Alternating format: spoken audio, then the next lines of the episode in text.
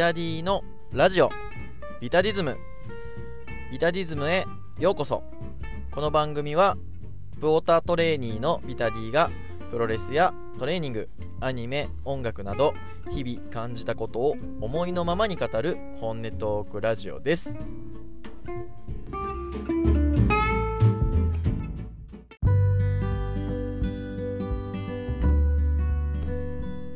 ラジオビタディズム始めていきましょう。今回のテーマは、えー、ノアとペンライトのお話をしていこうかなと思います。今ノアで選手の入場時に、えー、選手の色を、まあ、光らせたペンライトを、まあ、振るっていうのが、えー、行われてます。確か、有観客が始まった後ぐらいに、まあ、選手のね、入場で、まあ、声が出せないっていうところを、まあ、あのー、少しでもこう、ファン側としてなんかやれることはないかっていうことで、まあ、確か始めていったのがきっかけかなと思うんですけど、えー、ノア側からも、公式からもね、えー、ペンライトっていうのが発売、えー、されてて、あのノアのね、ロゴが入った、えー、ペンライトですね。が発売されてて、えー、まあ、公式側からもちょっとやってくださいっていう感じなのかなっていうのは、まあ、最近、こう、感じますね。まあ、ファン側から、えー、公式を動かした例になるのかなっていう感じなんですけど、えー、そこでですね、えー、私、えー、界隈ペンライト担当を、えー、させて、えー、いただいておりますので、はい、あのペンライト振って10年の私、ビタディが、えー、ペンライトを振ることの魅力と、えー、現状のノアが、えー、それを、まあ、こう、ノア独自の文化みたいなものに、えー、するにはどうしたらいいのかなっていうところを少し、えー、お話ししていこうかなと、えー、思ってます。はい。まずですね、えー、僕の、えペンライト歴を、えお話しすると、約10年前ぐらいですかね、え僕、千原みのりという、え声優さんの、えファンになりまして、で、ライブ行ってみたいなと、えー、思って、こう、ライブのチケットをね、買って、えー、行ったんですけど、やっぱりアイドル系と、えー、まあアニメ系の、えー、ライブっていうのは、えー、サイリウム、こう光る棒っていうのが必要なんだなっていうのを、まあ、その当時ね、もう全然知らんかったんですけど、えー、行くってなった時に、こう調べたら、まあそういうもんだっていうのを知って、で、初めてライブ行くときに、えー、サイリウムを、なんかね、やあのー、各曲によって色が変わるっていうのはなんとなく知ってたので、それで、確かドンキかどっかでサイリウム買って持ってったのが始まりですね。うん。で、まあその後ね、えー、自分の、え、ペンライト。まあえー、その方面で言うと、えー、キングブレードって言うんですけど、結構、えー、キンブレってね、よく言うんですけど、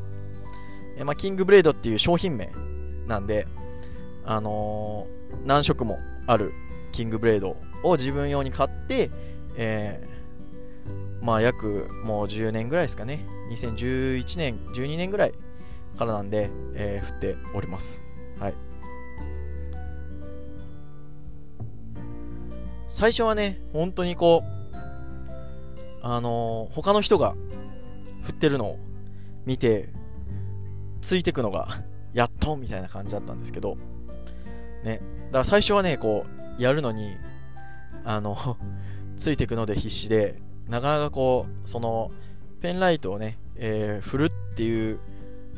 こう、と自体にこうついていくのが必死だったんですけど、まあ、だんだん慣れてくると、その楽しさみたいなのが、えー、分かってきたのかなと思います。はい。じゃあ、えー、ペンライトを振る、えー、魅力っていうのを、まあ、語っていこうと思うんですけど、えー、大きく言って2つ僕はあると思ってます。えー、1つ目は、えー、会場の一体感が、えー、出せるっていうところですね。プロレスで言うんであれば、えー、拍手とか、えー、あとは、あと、まあ、地鳴りの足踏みですね。が、えー、試合の中で盛り上がってくるにつれて、えー、会場全体で、こう、えー、だんだん広がってくっていう感覚ってすごく気持ちいいもんだと思うんですけど、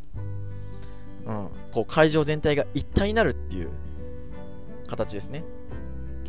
うん、それを、えー、感じるっていうのはこうプロレスを見に行く、えー、醍醐味の一つだと思うんですけど、えー、ペンライトを振ること自体っていうのはあのそういう、え、自然発生的なものじゃなくて、えー、パッと視覚的な情報としてあこう会場全体同じ色で染まってたらあこうここにいる人たちみんなで、え、同じ時間を共有してるんだなっていうのを、え、感じれるっていうのはすごくいいことなんじゃないかなと思います。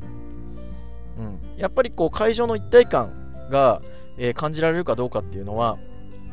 うん、あの興行の中での満足度に、えー、関わってくると思うのでそういう意味を含めても、えー、パッとね、え試合の前に、え会場の一体感を感じられるっていうのは、え試合を見る上では結構大事なところなのかなと。うん、大事なところというか、あの、試合に入り込むっていう意味では会場全体が入り込めるのかなと思います。えー、2つ目、えー、自分の選手へのこう気持ちを選手自身に視覚的な情報として与えられるっていうところですね。えー、僕はよくね、えー、ペンライトを振るのはね、パッションだって言うんですけど、まあ、つまり、相手に向かって、私はあなたのことが好きですよっていうのを、あの視覚情報として与えられるっていうところですね。うん。まあ、この辺はやっぱり、こう、あの、最初にね、ペンライトを振ろうっていう風に、えなったのはやっぱりそういう人たちのそういう思いからあのこういう案が出てきたと思うんですけどやっぱり選手としても、まあ、自分のカラーがこう会場でいっぱいになってるところ見たら絶対嬉しいと思いますし、うん、それをしっかりとファン側から選手に向かっての、えー、アプローチができるっていうのはこのペンライトでを振ったりすることの、えー、いいところなのかなと思います。えー、例えば、え、ライブ会場だと、まあ、基本的には、え、演者と観客の、え、対面になってるので、えー、そういうのを、まあ、伝えやすい伝えてるなっていうのを、まあ、感じられるのがすごく僕的には楽しくて、うん、で、やっぱり綺麗にペンライトの振りが揃ってたりすると、あのー、やる人側もね、すごく楽しいっていうのはよく聞くので、うん。えー、そういう意味でも、やっぱり、えー、プロレスラーの、レスラー側に、えー、こう、パッションを伝えられるっていうのは、こう、ペンライトを振ることの、えー、利点なのかなと思います。はい。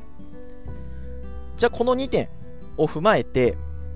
えー、今のノアにの、えー、ペンライトの現状として、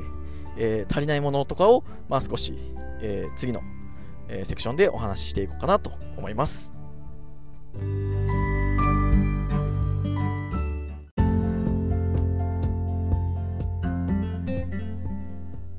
ここからは、えー、今のノアの、えー、ペンライトの、えー、現状と、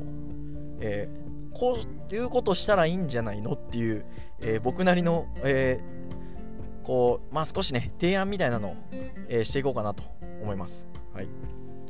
え今ですね、え現状、選手の入場時に、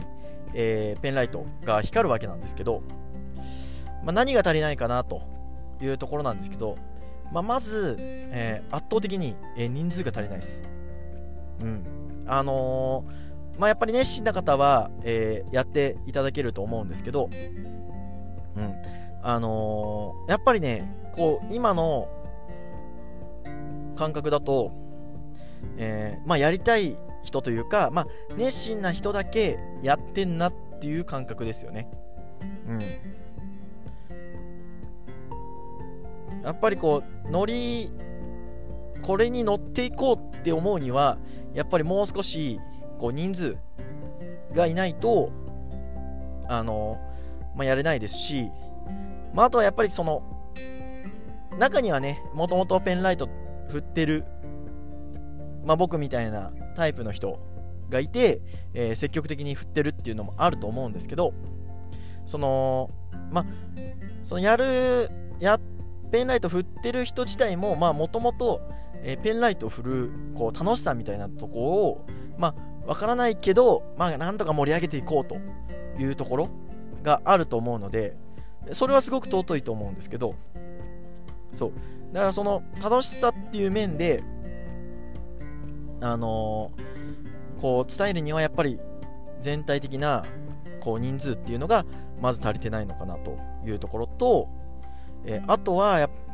あのそれも含めてなんですけど、えー、ファン側の、えー、ペンライトを振るっていう楽しさについての成功体験っていうのがやっぱり足りてないかなと思います。うん、あの慣れてくると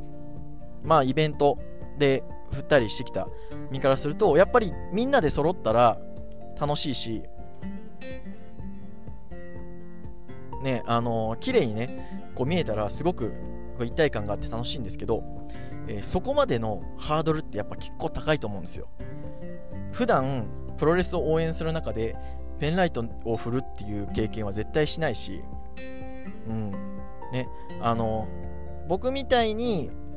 もともと振っててハードルが低い人は、えー、スッと入ってきますけどやっぱりその今ノアのペンライトを買って、えー、振ろうっていうところまでの、えー、ハードルっていうのがあのファン側のハードルがものすごく高いと思います。うん、あの公式で押しててもやっぱりそこまでの、えー、こうやってやろうっていう気まではいかないのかなと、え、特に、え、ノアのお客さんっていうのはあのー、まあ言うなればおとなしい感じ。うんあのしっかりと音を楽しむとかっていうところが結構あるですけどなかなかこう乗ってくるまでにこう時間がかかるっていうのはやっぱり見てても思うところなので、えー、逆にこれが新日のお客さんだったら結構ペンライト早く浸透すると思うんですよね。うん。うん。まあもともとね新日はブシロード系列なのでそういうイベントごとにも強いっていうのはあると思いますけど。ノア側の人ら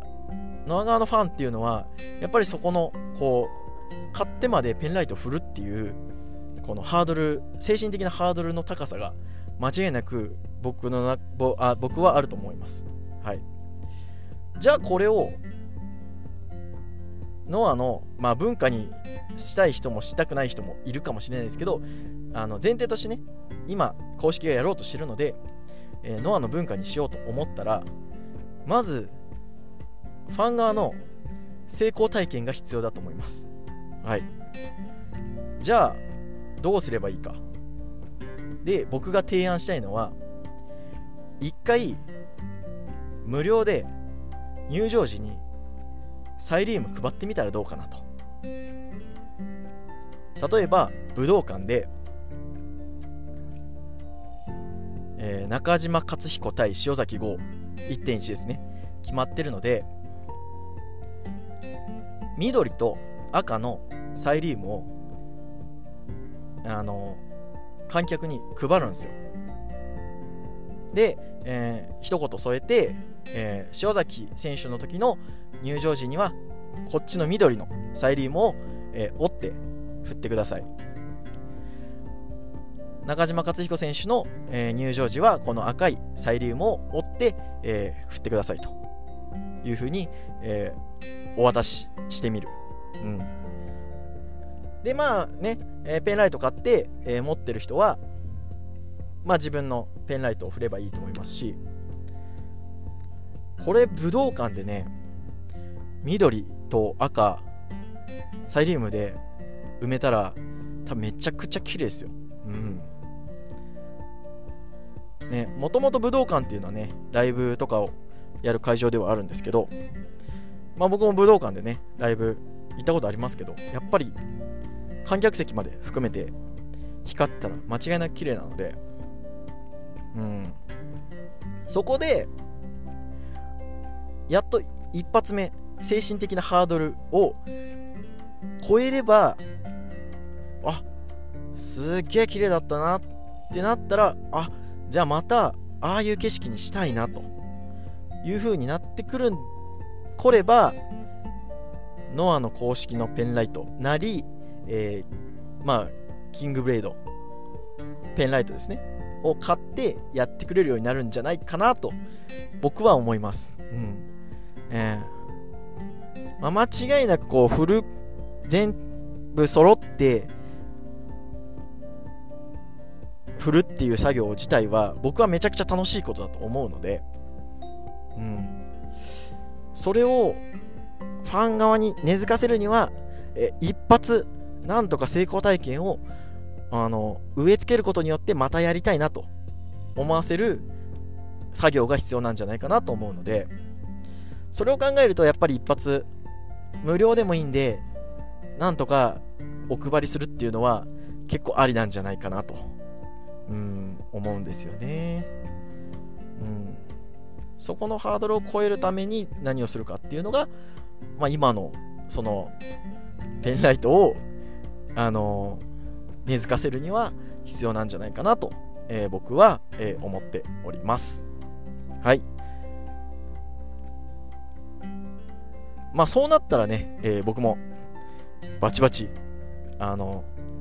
10年降ってきたものとして、あの、先頭切ってやりたいと思いますので、えー、ぜひ、ノアさん、検討していただけたらどうかなと思います。ということで、えー、テーマトーク終わりたいと思います。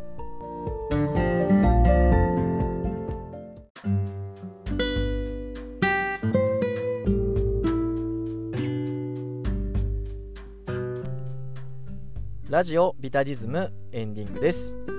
番組ではリスナーからの質問意見感想を募集しています。ハッシュタグビタディズムでのツイート質問箱リプ DM アップルポッドキャストの、えー、レビュー欄などお待ちしていますので、えどしどしお願いいたします。そんなこんなで第19回いかがだったでしょうか？まあ、僕なりにね、えー、こう、ペンライトとかを振る楽しさを、まあ、知ってる身からして、えー、この今のね、えー、ノアのファンの人たちが、え根付かせようとしているものに対して、えこうすればいいんじゃないかなっていうのを、まあ、お話しさせていただいたんですけど、まあ、何回も言いますけど、あの、ペンライトって本当にね、パッションなので、えー、パッションをね、えー、選手に伝えるっていう意味ではすごくいいものですし、で、そのパッションが選手に向かって集まることで会場の一体感が出せれば一番いいことなんじゃないかなと思うのでそういう面ではやっぱり一度、えー、ファン側のハードルを、えー、低くしてあげるっていうのは大事だと思うので、